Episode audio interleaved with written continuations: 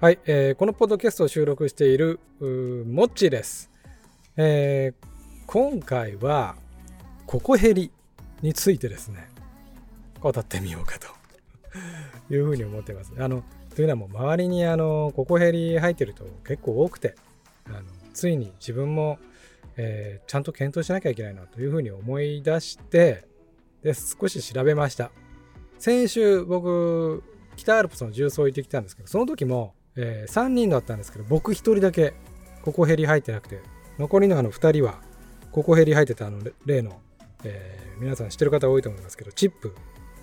つけてそれで重曹してたんですよね。まあ、というのもあっていよいよあのまあそれ行く重曹行く前に考えて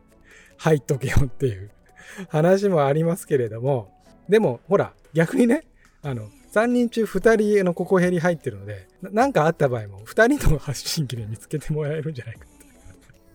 てあのちょっとねこれこれちょっとなんか笑い話とかにしちゃダメだ。ここれなんか気気使うなこのお題。その遭難とかね。そのまあ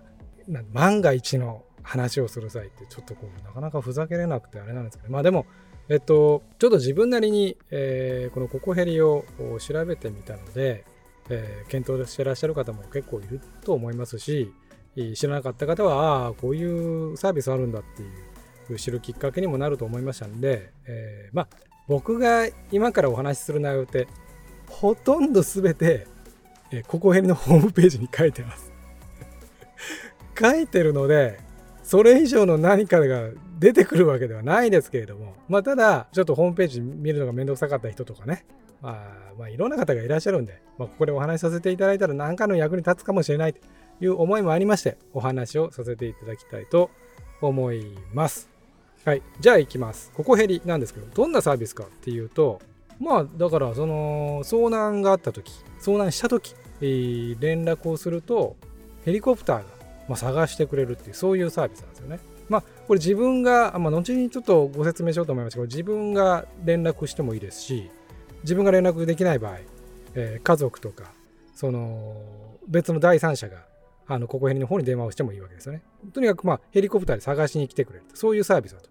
で金額がいくらかっていうと年に3650円ってこれ結構安いですよね。もっと高いのかと思ってましたけど1日10円なんですよね。わかりやすいまあ金額の設定もしてますけれども。はい。まあそういうサービスだということなんですけどちょっとこれ今あのホームページ見て見ちゃったから話したいだけなんですけどココヘリさんって会社がココヘリじゃないですよね。まあ、うん、まあそうかと。まあそうそうですよね。会社はオーセンティックジャパンさんっていう会社。福岡の会社のようなんですけどね。ココヘリはそのココヘリだけじゃないんですよ。あのホームページ検索した方も目に留まったと思いますけどココシッポとかココキッズとかあるんですよ。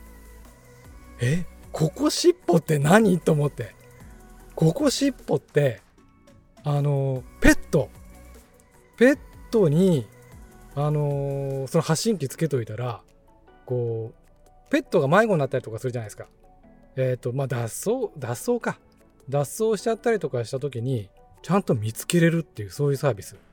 これもやってらっしゃる。でここキッズっていうのもあってまあこれもまさにまあその人の人の迷子。これもちゃんとだから器具を発信機をつけておけばあの場所を特定できるっていうそういうサービスもやってらっしゃるんですよね。でいやちょっとこれお話ししたかったらちょっと調べててホームページに出てきてからこんなのもあるんだと思って話したかったのはあるんですけれどもそれと金額3650円って今金額言ったじゃないですか。あのココシッポとかココキッズとかってもっと高いんですよ。ココシッポってまあいろんなプランがあるかもしれません。それちょっと細かいことまでわからないですけど、なんか月額980円ってバッと出たと思うんですよね。ココキッズもそう。で、想像するにそこサービスだと見ると、その、えー発信機、そのチップみたいなやつね、持っといたり、ペットにつけておけば探せるって言うんですけど、その探す親機、お親機、親機も持てるみたいなんですよ。だ居場所を特定できるその機械。そっちの方も持つみたいな。だから両方持つからその980円とかどうだから12ヶ月1年間で言えばざっくり1000円だとすると12ヶ月が1万2000円弱かかるじゃないですか。というものをこのココヘリのサービスってあなるほどとおやき持たないもんなと。おやきはその探す側が持ってるわけなので、えー、僕ら我々その山に入る方は発信機だけ持てばいいと。まあそれだから金額、あ、なるほど3650円ねと。あの、さっきのココシッポやココキッズに比べたら全然金額安いじゃないですか。ということなんですよね。ははというふうには思いました。まあとにかく金額はあのすごく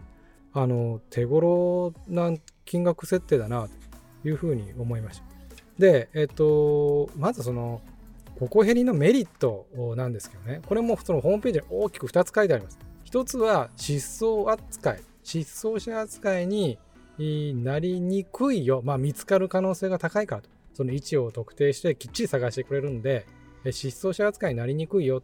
で、2つ目は72時間の壁、これを超えにくいよ。さあ、すぐ見つけてくれるから、いうことですよね。まずその1点目の失踪者扱いになりにくい。これ、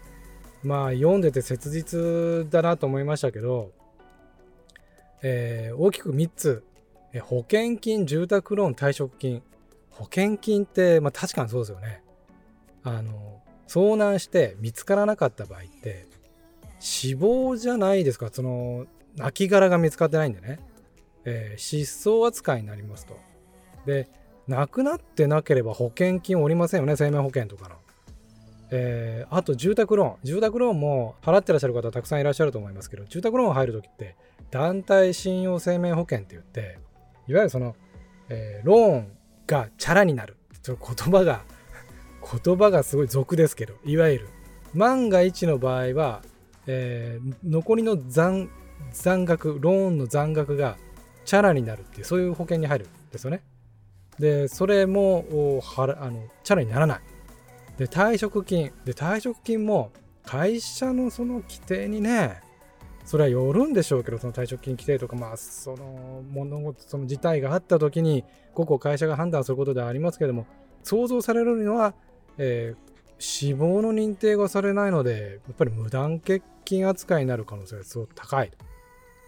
で退職金が下りないとそういう事態が考えられるっていうことでいやーこれ遭難して見つかればいいですよ。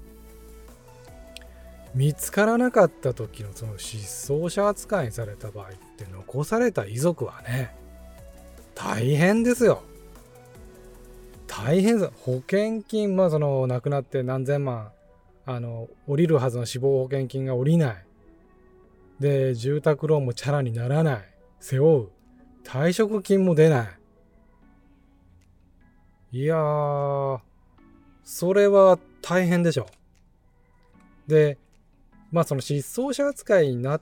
た時に、その、ただその死亡の認定ってされなくはないんですよね。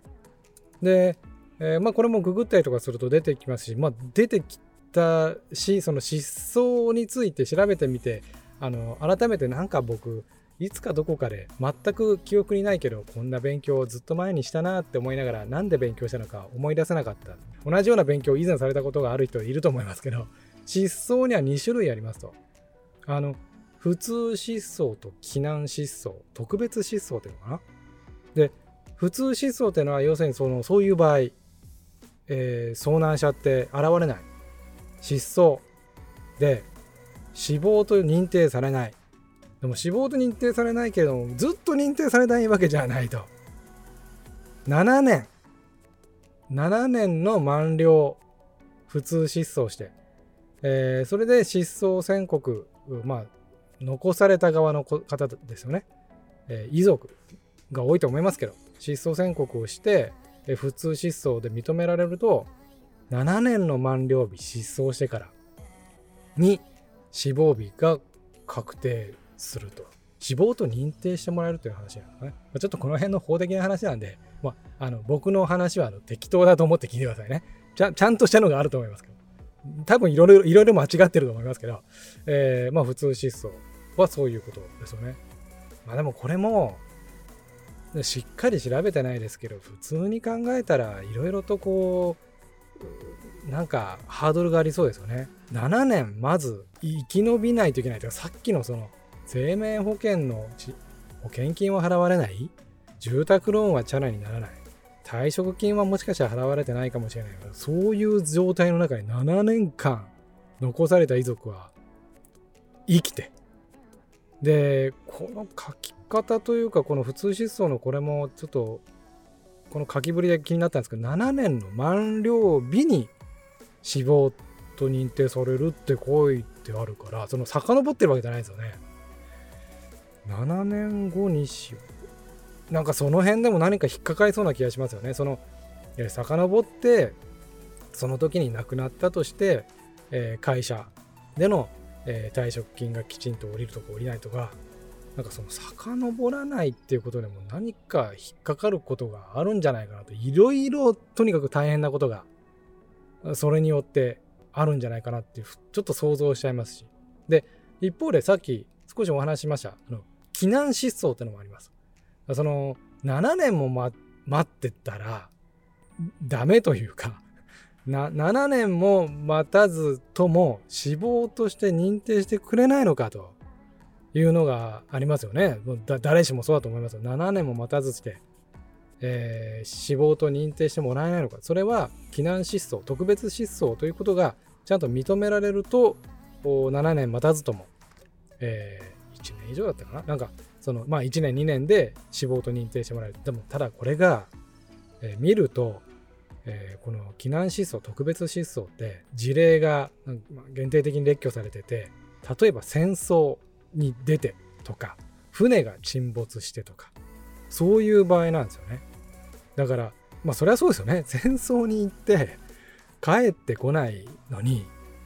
いやー、亡骸が見つかんないから死亡として認定できないわって言って、7年間ずっと失踪、いや、あの、7年間ずっとその、えー、死亡と認定してもらえずに、遺族たちは生き延びなくちゃいけないとかって、これ大変じゃないですか。これ、多分なんか影響が大きすぎるってことだと思うんですけど、まあ、戦争とかその、えー、船の沈没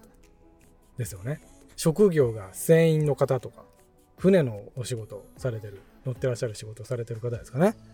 そういう場合は、やっぱり7年ってちょっと長いからっていうことで、こういうのがあるんだと思いますよね。ただ、ここにだから、いわゆる僕らのその山、参考、登山、登山に行って遭難した場合っていうのは、ここに書かれてないんですよね、法律上。で、まあ、書かれてないんですけど、これ、認められたケースはないのかななんて思って、まあ、やっぱりこれもググっちゃうわけなんですけど、そうすると、なんかね、一見ヒットはしたんですよね。うん。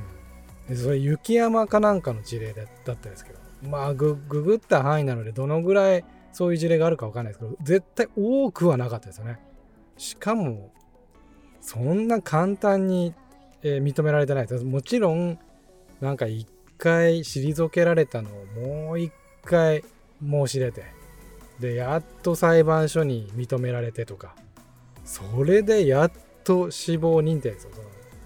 まあ、それでも2年、3年かかってるんでしょうけど。ということで、山で遭難した場合、見つかればいいですけれども、見つからなかった場合、えー、失踪扱いになるっていうのは、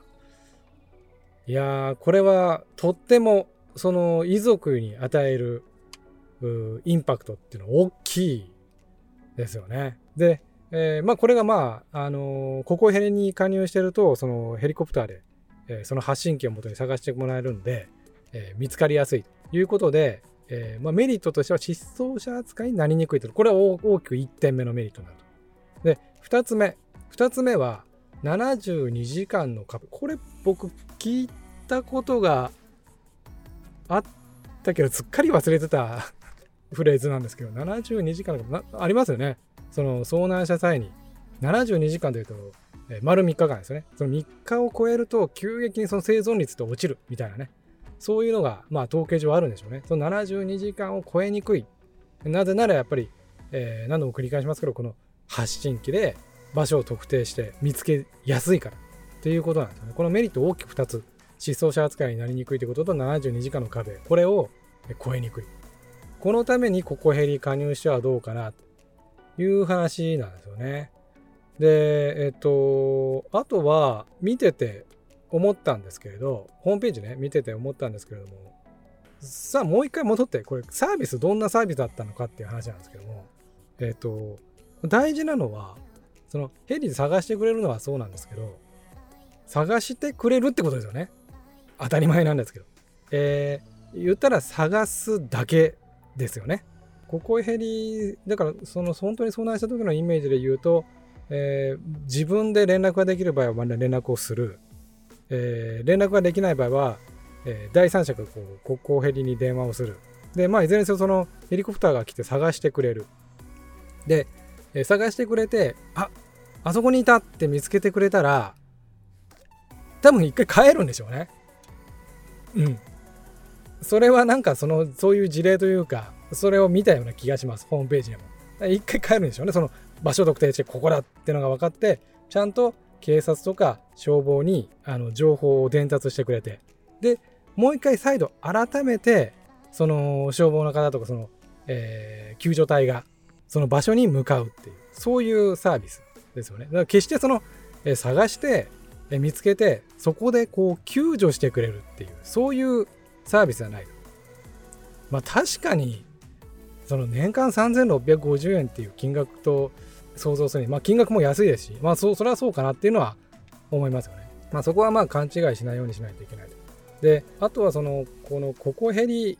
の利用規約みたいなこれもホームページに入ったので、ちょっとざーっと見ましたけども、ココヘリって、その、連絡をしたらいつでも出てくれるわけじゃない。探しに出てくれるわけじゃないんですよね。時間が決まってます。で、時間は、それこう利用規約に書いてあるんですけども、午前中の8時以降、8時以降、えー、日没までは出動しますと。まあ、だから真っ暗の深夜は出ないですよね。うん、まあそれはまあそうですかね。ヘリコプターでね、真っ暗な山の中、その低山ばかりじゃないですからね、いろんなところにこう入り組んだところに入っていくのに、ちゃんと日が上がってる時、えー、午前中8時から、まあ、季節によるんでしょうけども、時間は日没までっていう書き方されてます。で、1時間につき3回まで出ます。で、目安9時間くらいって書いてますね。これはちょっと聞いたんですけど、その1回ヘリコプターで、えー、にこう燃料給油すると3時間ぐらい飛べるんですね。なので、その3時間を3回。で、9時間ぐらいはこう捜索してくれる。で、じゃあもう3回探してくれたらそれ以上探してくれないのかって言ったらそうじゃなくて、4回目以降は有料であれば探してくれますということのようです。で、えー、まあ大きくはその探してくれるサービスっていうのはこのココヘリのサービスなんですけども、えー、ホームページ見るといろいろその付帯してるついてくるサービスがあるんですよね。でこれは2つ。で1つは、えー、個人賠償の保険ですかね。これ1億。第三者への、えー、賠償責任が発生した場合に、えー、だからまあ怪我させちゃったとかそういった時のその賠償金これを払ってもらえるっていうもの。それともう一つはアウトドア用品保証。あのいわゆるその蛍光品損害なんですよね。持っていったもの持っていってあの壊したりとかしたもの、えー、これを保証してくれるっていうそういうサービス。これもついてきます。でマックス3万円まで。破損盗難。こういったものは、えー、保証してくれますということなんですけどもホームページに書いてあってそのアウトドア用品保証って、まあ、ちょっとごめんなさいこれはまあすごくそのここヘリのサービスの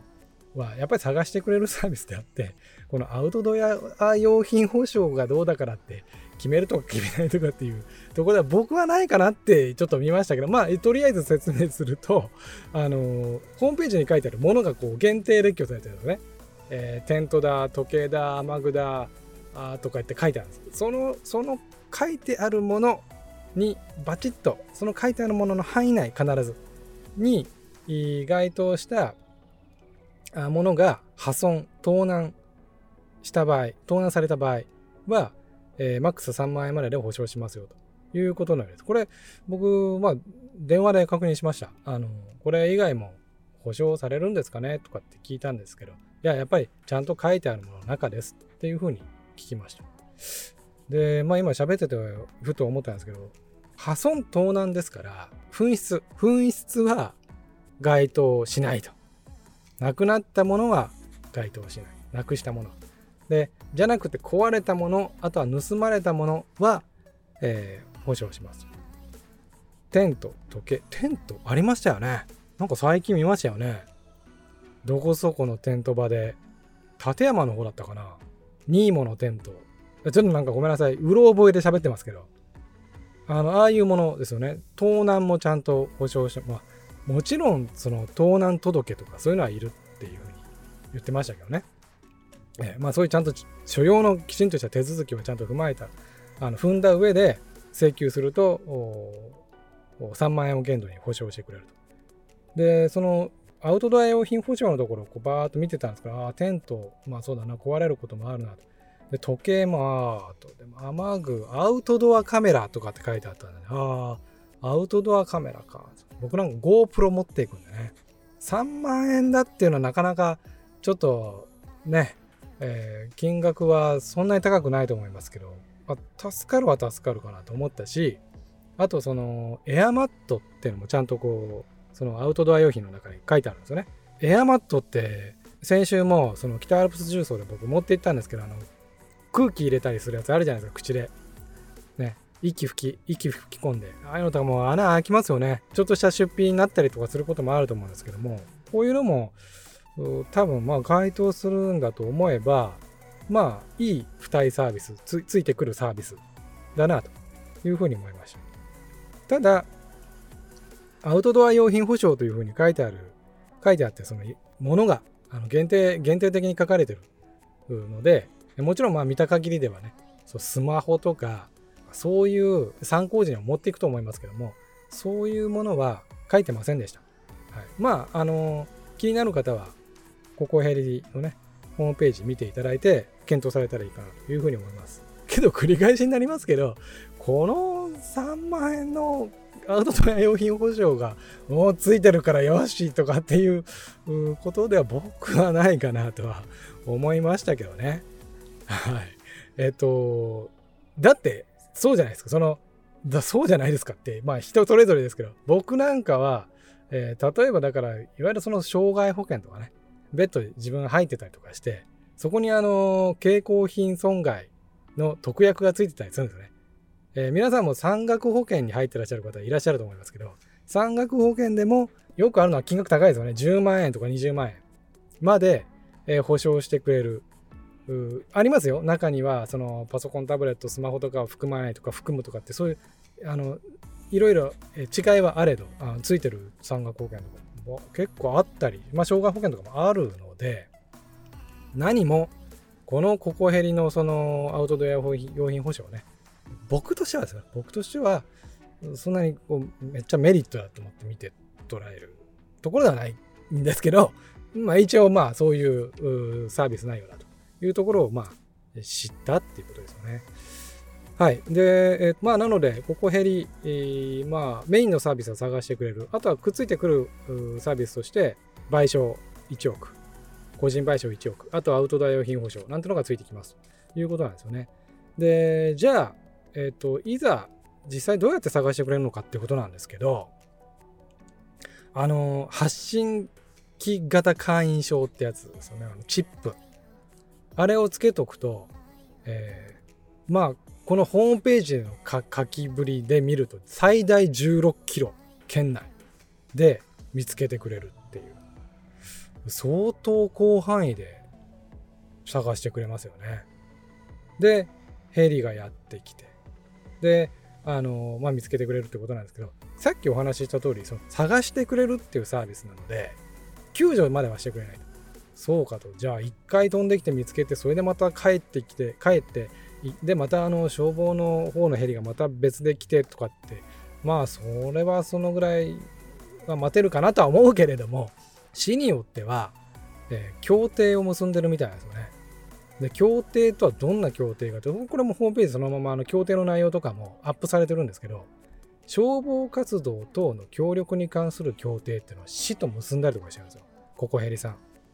で、まあ、えー、このココヘリのサービスを提供されてるそのオーセンティックジャパンさん、福岡のこの会社、あの福岡だから福岡市だったんですよ、最初。福岡市と協定を結ばれてて、福岡市での、えー、走行事例って書いてありましたけど、要するには、あの成功事例的なものとして紹介されて、これもホームページ出てますけれども、要は、えー、最初から、えー、消防の方がココヘリの機械を持って、えー、捜索しに行きますということなんですよね。だから二度手間にならない。えっ、ー、と、消防に電話しますよね。遭難しましたと。ただ、えー、その名前とか、氏名、生年月日、その個人情報と、そのココヘリの方での会員情報を多分突合してくれて、で、えー、照合してくれて、で、えー、該当者だったらそのココヘリの親キーをちゃんと持って、で、探してくれるわけですね、消防の方が。で、そうすると、見つけて助けるを1回でやってくれるってことだと思うんですよ。これは福岡市の消防で、えー、実際にそうやってあの一発で見つけて一発で救助したっていう事例として良かった事例っていうことで紹介されてるところがありました。で、そうなると、あのー、あ、じゃあそれ福岡市とだけなのっていう話になるんですけど、えー、そういう協定を結んでるのは別にその福岡市だけに限らず、全国結構いろいろあって、32都道府県ですか、えー、警察、防災ヘリ、その市などと、えー、協定を結んで、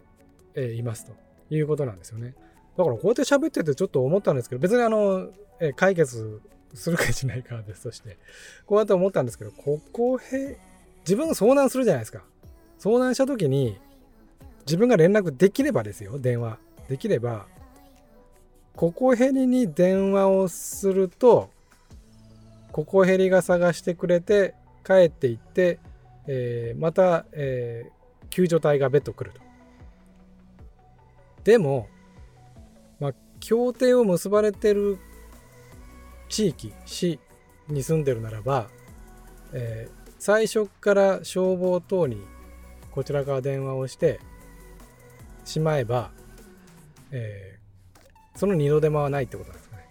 まあそんな実際起きた時の話はどっちでもいいや。連絡がつけば、つけば全然いいわけですから、ここヘリでも、あの、消防でもね、あの、連絡がついてちゃんと探してもらえればそれでいいので、もうそんなにあの、二度手間一度手間がどっちなんだろうどっちなんだろうって考える必要もないのかもしれませんけども。ちなみにですよ。ちなみに、えー、この協定、えー、結んでる地域ちょっと調べてもちろん自分が住んでる地域最初に見るじゃないですか。で僕あの兵庫県に住んでるので兵庫県どうかなって見ましたよ。思いっきり未導入でしたね。兵庫県未導入、うん、まあなんか理由があるのかな？あったんですかね？なんかそういうものを必要としないのかどうかわからないですが兵庫県とかこの辺見ました？京都とか大阪。あのー、は未導入で協定結んでないのでいわゆるだから普通にここヘリが探してまたつないでもらってそこから、えー、公的機関等があの探してくれるってそういう手順になるみたいです。で気になる地域は僕パッと見ました。あの中国地方とか四国とかね。見たんですけど。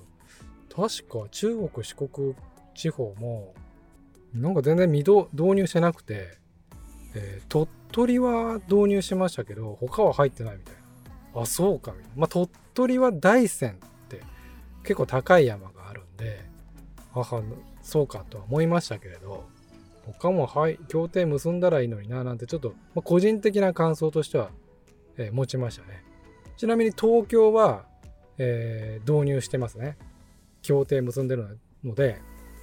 えー、多分そういう二度手間を省く運営が機能してるはずなんですよね。まあこの辺すいません。私があの勝手に喋ってるのどん どんな間違いがあるかわからないんで 本当に怖いんだけど、このポッドキャスト。それはその一個人がホームページ見たり、ちょ、ちょっとあの、ヒアリングした情報であの喋ってるものですから、まあこれをきっかけにしていただくのはいいんですけども、まる、あの、全部鵜呑みにするということはやめてくださいね。やめてくださいね。はい。まあでもそういうものだということで、はい。で続いてなんですけど、えーとまあ、じゃあそう考えるとあの必ずこう探してくれるっていうのには安心が持てるなとそうかとだって発信機持ってる持ってない全然違うじゃないですか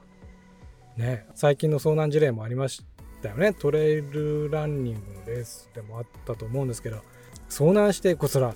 探してはくれるんですけどなんとかね救助隊の方々頑張られてもどうしても見つからない時って捜索が打ち切られるじゃないですか。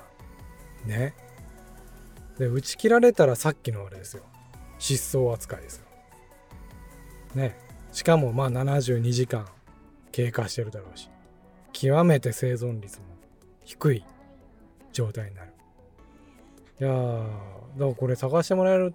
探し、見つけてもらえる可能性が極めて高くなる、このココヘリね、えー、加入しとけばっていう安心がある一方で、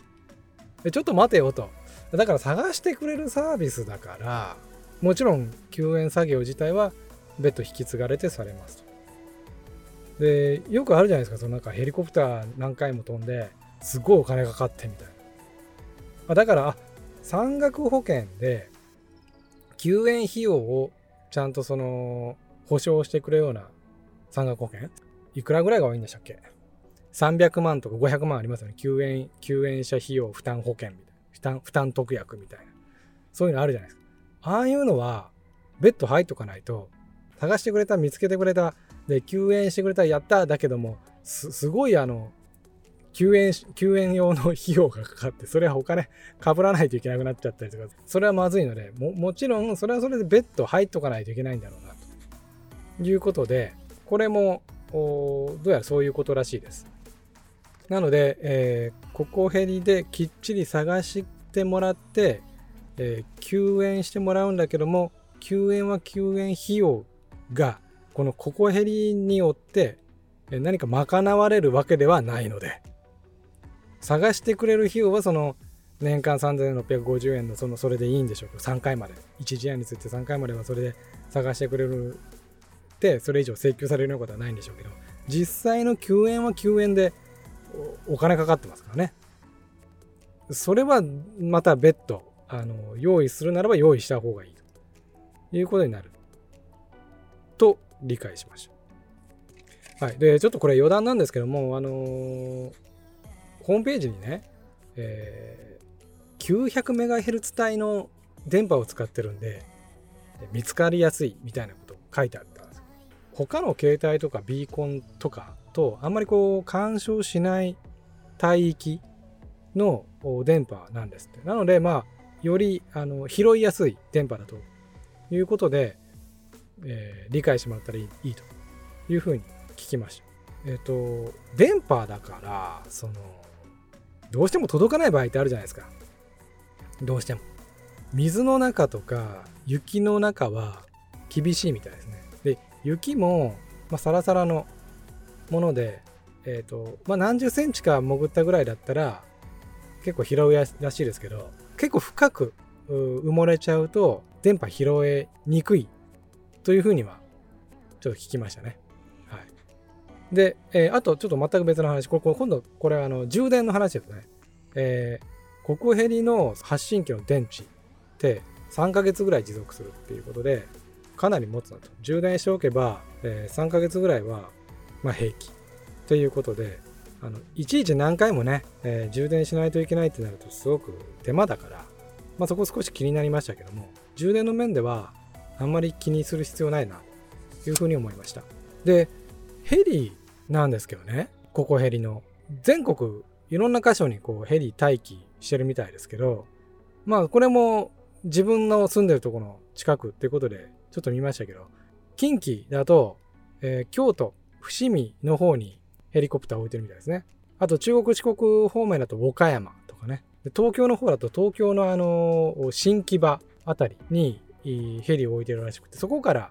あの連絡があると出動するみたいな、そういうサービスだということらしいです。はい。ということで、まあ、ここヘリについて調べたんですけれども、ということはですね、まあ、これ、えー、自分が遭難した時のことをイメージすると、まあ、自分で連絡ができる場合は、まあ、連絡した方がいいんでしょうけど、えそういう場合じゃない時電波が届かないところで遭難したとか、連絡できるような状況にないとか、あいう時に、まあ、ちゃんと参考、どこどこの山に行くと伝えておいた家族とかが、えー、ここヘリに連絡をしてくれて見つけてくれると。まあ、ふと実は、えー、今度はここヘリじゃなくてですね、iPhone の緊急発信、SOS 発信みたいなのあるじゃないですか。あれがちょっと気になって、僕。というのは、その、まあ、電波が届くところにいる、そして自分がその連絡できる状態にあるっていう時のことではあるけれども、そもそもあれどうだったんだっけなって思いまして。で、少しまたあの、復習しました。で、iPhone の緊急発信って、あのたまにあの、誤作動で僕やっちゃうんですけど、あの、えー、これスリープボタンで、連打したりとかすると、ブブピブピ言うやつですよ。ちょっとやってみましょうか。ここれこれこれ。これこれこれ。これですよね。このスリープボタンをね、5回ぐらいこうババババッと連打すると、えー、ブピーっていうやつですよね。で、えー、作動のさせ方はなんか両いろいろあって、こう、スリープボタンを連打したり、ボリュームボタンと一緒に押して押し続けるとかってあるみたいな。110番とか119番してくれるっていう、まあこういうサービスなんですよね。で、えっと、しかも、その電話をした後に、位置情報をテキストで送信してくれるっていう。ね。もうこれ皆さん知ってました？これ、あんまり僕意識してなかったんですけど、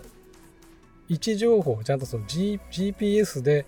で捉えた、えー、位置情報を電話の後に、えー、テキストで通知してくれる。テキストでってなんだろうという気がするんです。そこもするんですけど、でもな、確かにあの、今の iPhone とか、そのまあスマホって、その位置情報ってすぐ送れるじゃないですか。その LINE でもその今のロケーションを送ったり、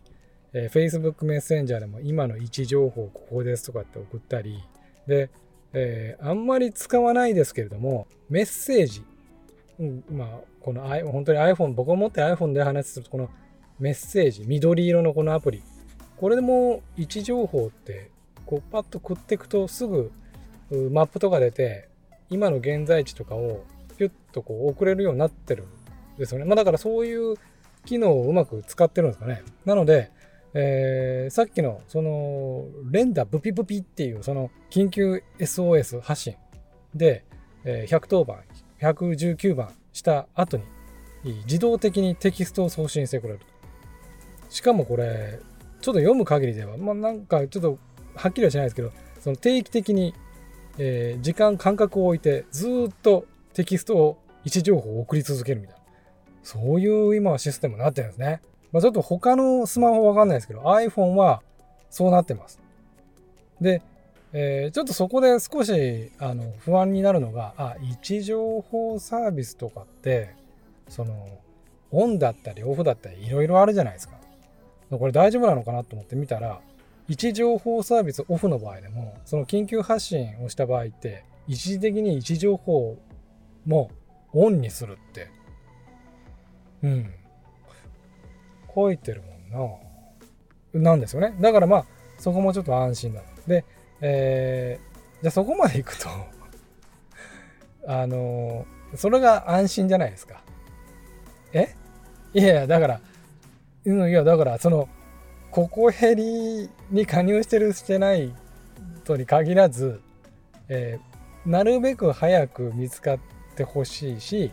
なるべく位置位置を正確に伝えたい場合って あのこう言っちゃなんですけどそういう要するにここヘリ一回民間を介さずとも、えー、一発で一発で今の緊急通報をして、えー、警察なり消防なりに連絡を入れて位置情報も特定してもらった方がまあより早いですよね。これ正しいのかな？今僕が言ってること。であと、えー、そうそう。その、えー、そういうあの万が一の事故に遭った際で自分が連絡取れる時この SOS の発信じゃなくてちゃんとその位置情報があの緊急 SOS でこれで発信すればいいのになんか普通に110番しちゃったと。普通に119番しちゃったと。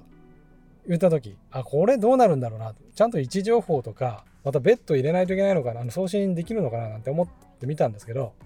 これあれなんですねいつの間にか僕ソフトバンクで契約してるので、まあ、ソフトバンクの話になりますけれどもでもただちょっとググったらドコモも au もそういう感じのこと書いてあったの多分どこの三大キャリアだったら多分どこも一緒だと思うんですけど普通に110番した時119番した時ってちゃんとそのテキスト現在地も合わせて送信されるみたいですね。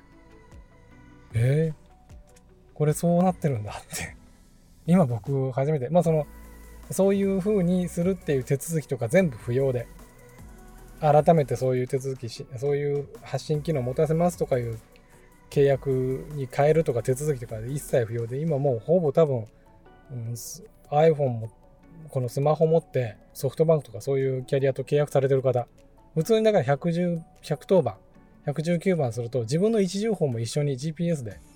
ほぼ送ってるっていう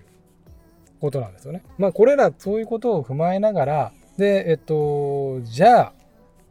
僕はじゃあこのここヘリに入るのか否かってっここまで話しておいて まだ決めかねてるけど決めかねてるけど、あ、分かったっていう話ですよ。それよ、調べることはいいことじゃないですかね。ね。しかもまあ、ちょっとこれ、あの、今回調べてよかったなと思いますけど、その、山の遭難じゃなくてもね、急にこう、なんかこう、わかんないその、病病的な状態に襲われ、襲われて、なんかどっかの血管がね、詰まったとか、なんか急に胸が苦しいとかね、ね街中でうーってうずくまるようなことがあったりとか、した時にさっきのね緊急発信のこととか覚えておくとこれはすごい改めてですけどいいことですよね。あの知ってる方ごめんなさい。そんなこと今更知ったのっていう人ごめんなさい。僕はでも今初めてあのあそうだったんだっていう感じです。ね緊急発信の仕方も普通にその110番119番発信した時に多分細かく場所を伝えなくてもうーってなりながら位置情報言ってると思うからそこ助けに来てって言ったら大丈夫ってことだよね。あ、違います。ちょっと違ったら 違ったらちょっとその関係する方々がわからないですけど聞いてらっしゃる方いると思うんですけど教えてください。このココヘリの話を最初からしてる時からずっと最後までいろいろとごめんなさい。ええ、私の無知をいっぱいあのさらけ出してると思いますけどごめんなさい。はい。なんかちょっとあの間違いがあったらまた教えていただければと思います。はい。え、ー、ということで、今回はここヘリについて、えっ、と、いろいろと語らせていただいたんですけども、えっ、と、まあ、ただまあ、総括じゃないですけども、最後はシンプルな、あの、感想にはなるんですが、まあ、やっぱり、このココヘリのサービスっていうのは、その自分が連絡できるとき、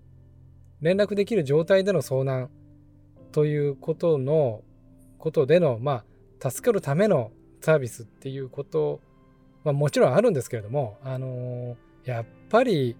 えー、自分がその連絡もできないあの通信環境にないかつそういうあのもう身体的にもそういう状況じゃないという時に第三者が連絡をしてくれてそしてえー、ココヘリが出動して、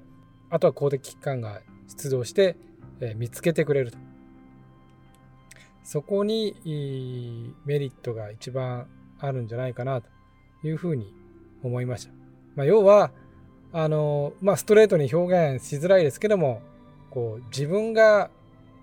もう万が一の状態になっている時ってことですよね。たとえ、たとええー、息をしてなくても、捜索が打ち切られて、えー、失踪扱いになるのを避けてですねたとえ自分は息をしなくても、えー、その状態の自分を、えー、なんとか、えー、家族のために見つけてくれる可能性が高くなる、まあ、そういう望みをつなげれるまあ、サービスなのかなというふうに思いました。えー、今回も、えー、最後まで聞いていただきましてありがとうございました。